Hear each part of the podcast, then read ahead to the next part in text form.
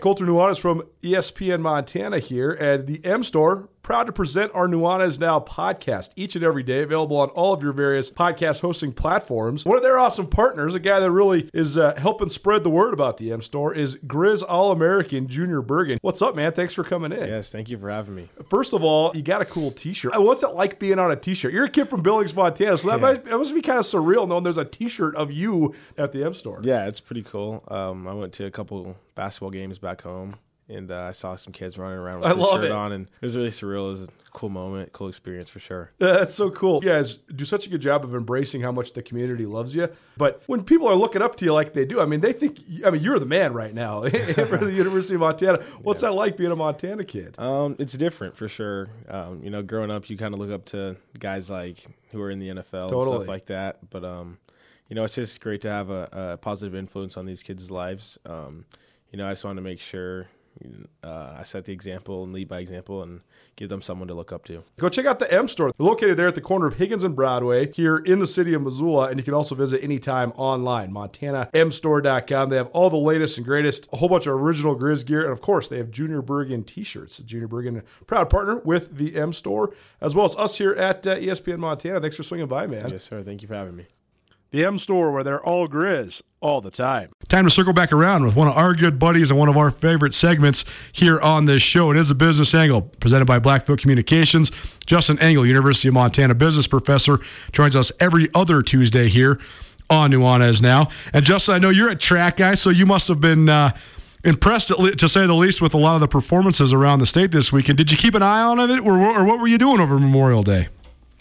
Oh man, well, it was kind of a lot of family jams. My wife was out of town, and so I was on point with the kids. We kind of did it all. We did a little camping, a little uh, time by the river, just you know, just kind of soaked it up, and did keep an eye on just the outstanding performances by the folks, uh, the athletes over at, at Sentinel and, and the other places, and you know that, that um, you know, the last fellow you mentioned, Cruz, just thinking about like a fellow that can do so many things, right? The hurdles, the the, the, the javelin, the jumping. I mean, these these these kids are just amazing, and, and the, the the the number of events they can perform at a high level in is, is pretty inspiring. Well, that's why Zach Cruz. I can't wait to have him on the show because he is he is among the most diverse athletes I've ever seen. I mean, this kid is the best defensive end prospect in the state of Montana. I think he's a future high level Division One tight end.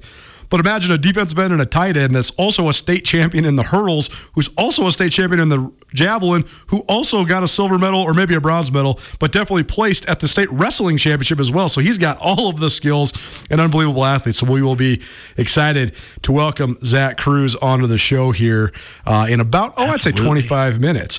Uh, Justin, let's talk Oh, nice. first and foremost about Naomi Osaka. Our good friend Carolyn, the chick who doesn't know sports, talked about this last week during her weekly segment about how Naomi Osaka, who, if you don't know, she's a rising star in women's tennis, 23 years old. Um, she is sort of the the heir apparent, maybe maybe the next great one. There's a lot of people talking about her as maybe the the person that takes over that seat as sort of the queen of of women's tennis. But going into um, the French Open, she basically said, "Hey, I'm I'm I don't want to get my mind altered or or screwed up by having to answer questions that take me down thought patterns that I don't want to have. I'm I'm into visualization. I'm into getting myself mentally prepared from a positive perspective. So I'm not going to do pre um, match or pre event media. And that was met with um, a little bit of resistance, particularly because she is one of the top players uh, in the entire uh, ranks of, of women's professional tennis. She's probably most uh, famously known for defeating Serena Williams a couple years ago uh, at the U.S. Open.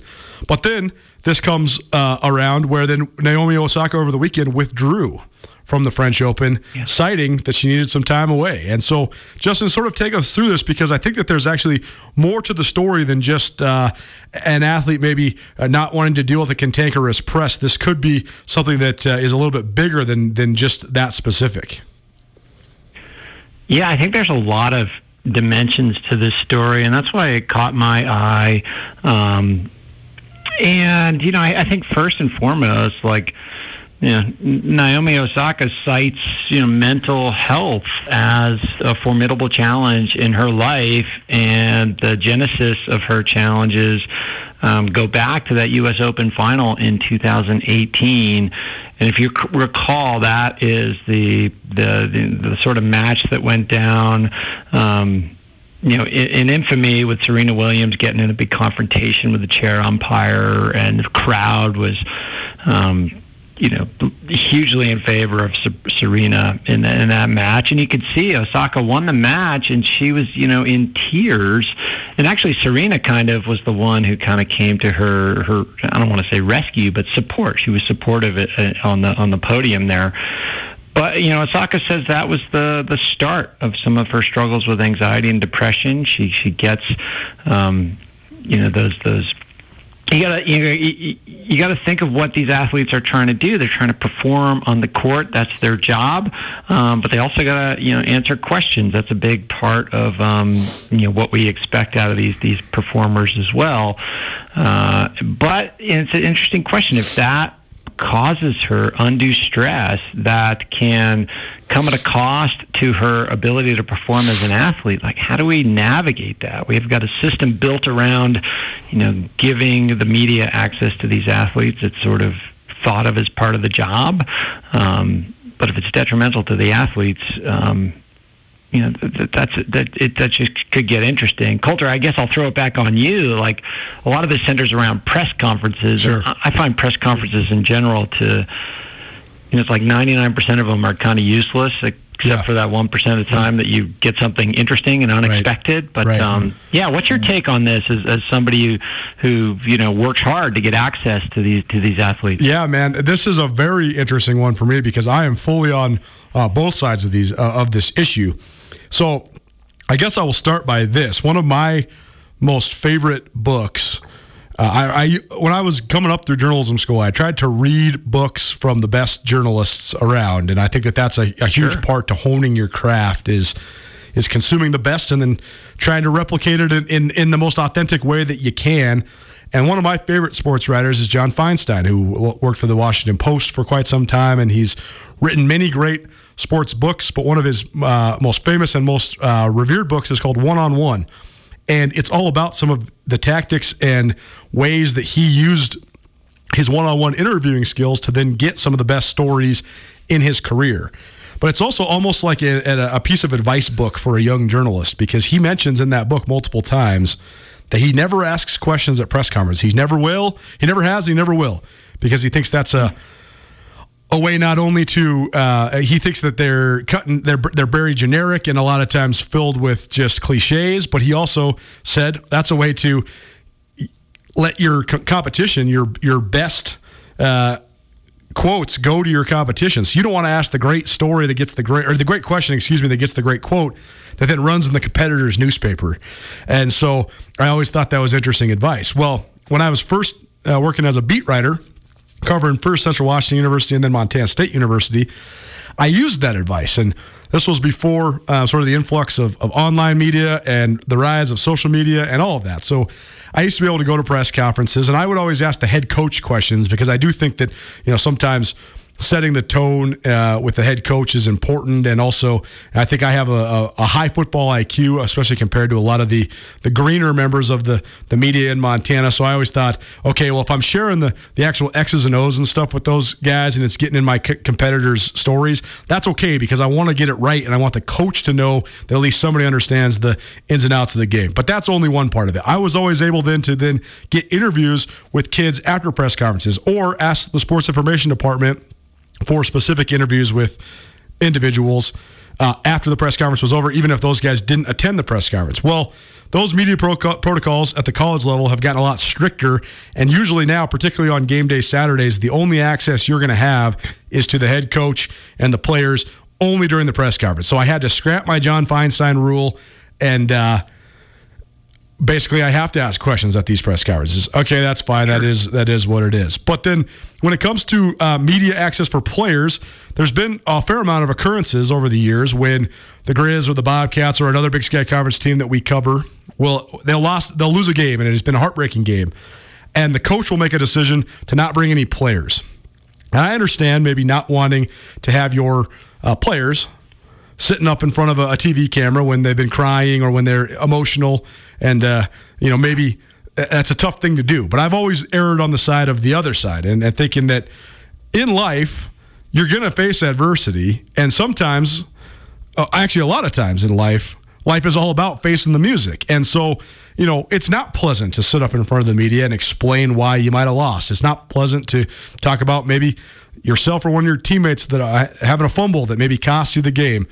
But it also is a part of affirming uh, your truth and your honesty, and and I think it's a part of of coming up in the world. And I think it's a great life skill. I think if you can emotionally uh, harness yourself and, and carry yourself with class after a loss, particularly, that bodes well for your future. And I think that, you know, oftentimes I actually think that's undersold from the athletics standpoint. Like if you're a guy that's a spokesman for your athletic team at the college level, I think you should be using that on your resume. If you're a guy that the people, that the media really goes goes to for quotes or, or, that you know you have a high IQ so they want to uh, interview you so they can use you for their stories whether it's in print or online or TV I think that you know, sending a clip of a press conference after a loss about how you can articulate yourself is a huge selling point to an employer because it shows them that you're resilient and tough and you can think on your feet and you can compartmentalize and all that. That's all to say then though in Naomi Osaka's case, she is in under a, a largely different spotlight. There's a, a, couple worlds between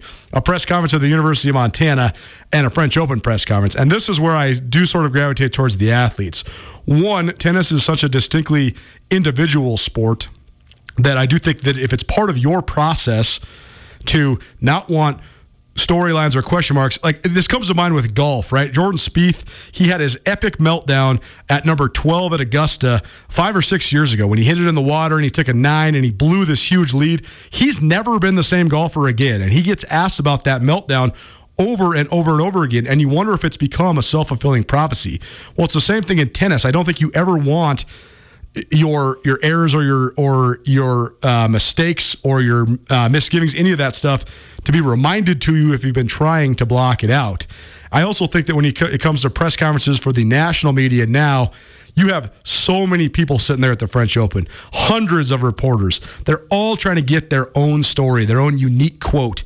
And so they're going to ask you questions that are just completely unpertinent to the things that are happening and maybe could derail your mentality. So I don't know where I sit with this when it comes to high level individual athletes that are professionals because it is really, I mean, I think it should be a sort of necessity to promote the game. But I also think that if you make the decision that you're not going to perform as well, then that should be your decision. So I don't know. I, I, I think I'm on both sides of this thing.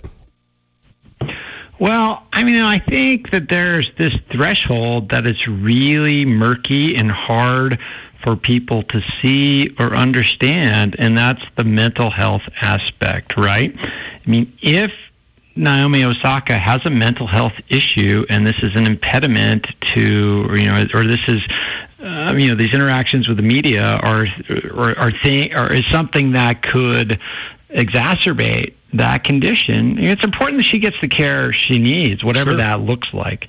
And I think it highlights a really interesting kind of dimension uh, that we as sports fans kind of experience. Like we see an injury on the field, a physical injury, and it's sort of very easy to see, right? Like, oh, that guy broke his leg. Joe Theismann's bone is sticking out of his leg. You know, that's very clear. Um, it's not always that graphic, but you know what I mean.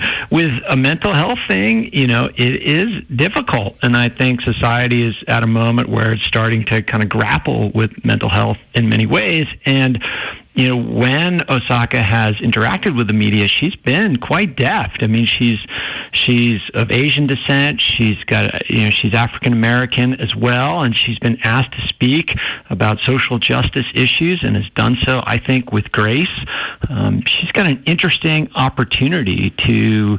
Um, you know, maybe speak out about her challenges w- with mental health as an athlete. And um, you see some athletes, you know, Steph Curry um, and Serena Williams, starting to dip their toe into the waters of being supportive of Osaka's potential leadership in that space. Um, but you know, the flip side is, you know, if an athlete's struggling and you've got the the, the power structure kind of punishing her, um, that just isn't, I don't think, a good look for women's tennis, right? These these these um, these major tournaments, the Grand Slams, like drawing a hard line in the sand and saying we're going to remove you from these tournaments if you don't do these required press events.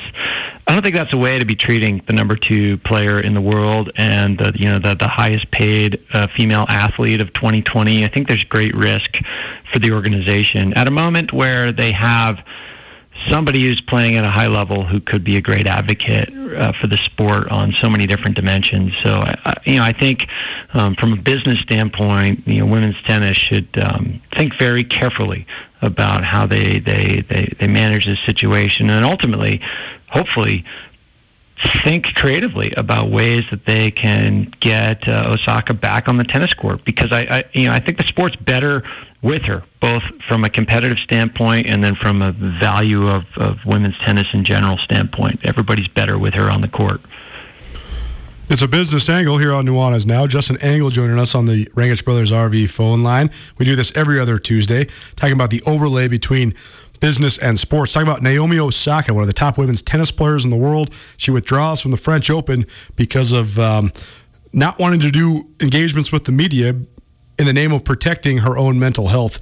And that's the last part of this I want to talk about, Justin, is you did mention that mental health has become uh, a talking yeah. point and a big one, especially among professional athletes. Kevin Love has been on the, the forefront of this, but um, you know this this sort of all came to a, uh, the forefront about mm, eight ten years ago when the Los Angeles Lakers won their last uh, most recent NBA championship, and Ron Artest hit the great uh, three pointer that was the game deciding and uh, ultimately series deciding shot.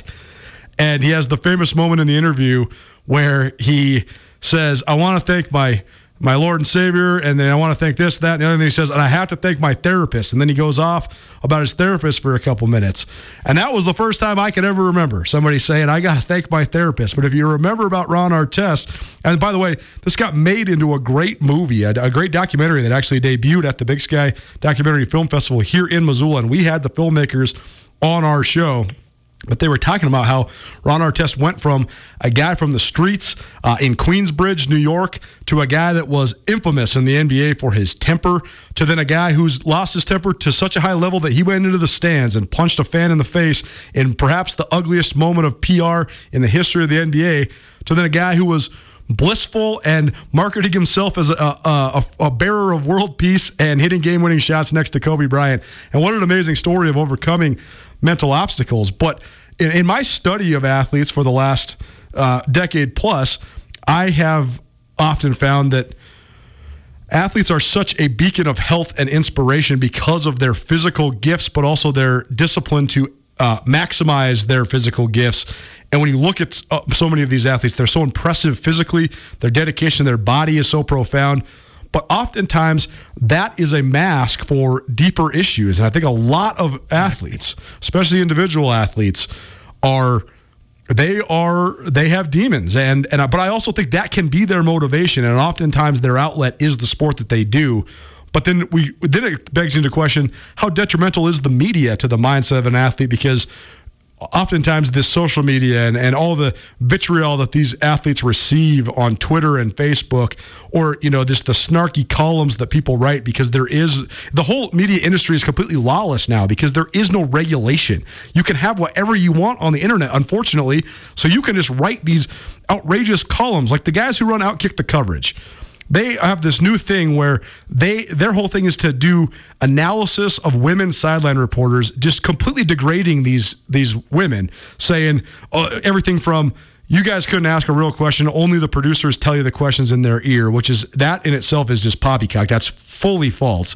But second, analyzing these women's outfits and and you know degrading them for for dressing a certain way and, and using just disgusting language to describe them. I guess what I'm getting at though is I do think that a lot of times athleticism is the uh, is the uh, the projection of somebody sort of shielding themselves mentally, but also you wonder how much just the modern media accentuates the exploitation and, and maybe brings those those mental pressures to the forefront even more. Yeah, I, I agree. I mean, these, these folks are under a microscope, and right at the beginning of this segment, we were talking about how there's great rewards to being. Um, you know, eloquent and engaging with the media, and it, it can be a great set of skills that could reward you in your career. Um, you know, after your competitive time is over, uh, it can create a ton of potential uh, benefits, particularly for like student athletes at the University of Montana. Because very few of them go on to some professional career in sports. Um, but at the same time, like it is a pressure cooker in many ways, and I think you know, as you know, it, manifests in different ways in different sports, right? Sometimes it manifests with discomfort with the media. Sometimes it manifests with eating disorders or you know self abuse or you know just other um, kind of dark things that um, we don't quite. I mean, we understand some of it at a psychological level, but we don't quite. Um, as a public, kind of understand that, yeah, just because these people are, are sort of um, you know, just epitomize physical health that they, that they might um, not struggle. We generalize to that from that to mental health, and I think that's really dangerous. And, and you know, hopefully this this situation with Osaka will maybe sharpen that up and just um, help us all understand that that life is more complex and, and people have challenges that we can't see, and we have to be we have to have grace and, and figure out ways to get people the help they need. Justin Angle joining us. It is a business angle. We do this every other Tuesday. Business angle, a overlay between business and sports. Justin is a professor of business at the University of Montana Business School. It is proudly presented by Blackfoot Communications. Justin, one last thing for you then. Roger Goodell. He's got uh, a contract that's coming up in March of 2024. That might sound like it's a long ways away, but it's really not. And by that time, he'll be 65. And uh, there's no real um, person in place that could be an obvious successor. He was sort of the obvious successor to Paul Tagliabue, who's sort of the obvious successor to Pete Rozelle, but we don't really have that in place now. He has among the most polarizing jobs in the United States of America. He has received an unbelievable amount of scrutiny during his time as the commissioner of the NFL. He has also brought the NFL to um, heights unseen when it comes to profit margins and TV deals and the exposure of the game. So this seems like uh, a, a, position that, while will receive a lot of scrutiny, is one that's very important, especially when it comes to this the the fabric of American sports. So where are we at with Roger Goodell and uh, his upcoming contract ex- expiration?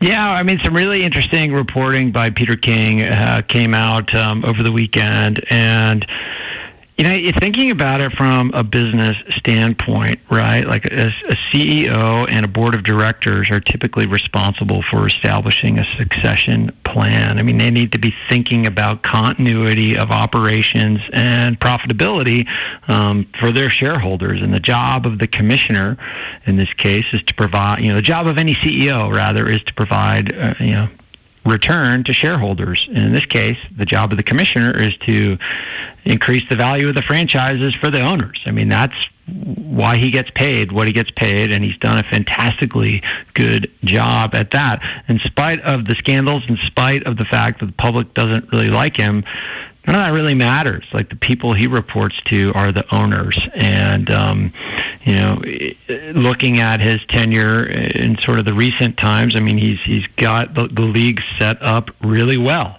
These franchises are worth more than they've ever been worth. Uh, the next nine years of labor negotiations are locked up with the collective bargaining agreement, and he just uh, ushered through a $113 billion media deal. Um, so things are working, and I think the owners probably, you know, at least according to Peter King, is the preference is, hey, you know, it might be sort of time to think about succession, but I don't think they're in a, a, particular hurry to do it. So you might see a contract extension. Um, you might see a short extension with ex- explicit plan of you know, who to groom as the next CEO. Um, but I think it's going to be a story to, to keep our eyes on. And it just, you know, we've talked about this over this segment over the last few months. It's like the owners have the power here, and the players and the fans. I mean, that, that that's not really part of the equation. Um, we're seeing more and more players get into ownership, not so much in the NFL, but um, it's going to be interesting to see how this power dimension um, plays out over the next uh, several years um, because the, the, the owners have had lock solid power on, on the NFL for a long time. Last question for you then, just just broadly from a, a marketing and business perspective, the NFL has reached this point that is um, it's such a double edged sword because on one on one hand, it the NFL it literally does not matter what happens in the NFL. Nothing that an NFL player could do could be bad for business, no matter what the scandal is even if you have domestic assaults or aggravated DUIs or any, it, literally anything, as much as Aaron Hernandez's murder trial, it still keeps the NFL leading the sports news shows every single day, 365 days a year, even with the rash of domestic assaults that we saw in the NFL before they really, really cracked down on that, even before the personal conduct code policy was implemented.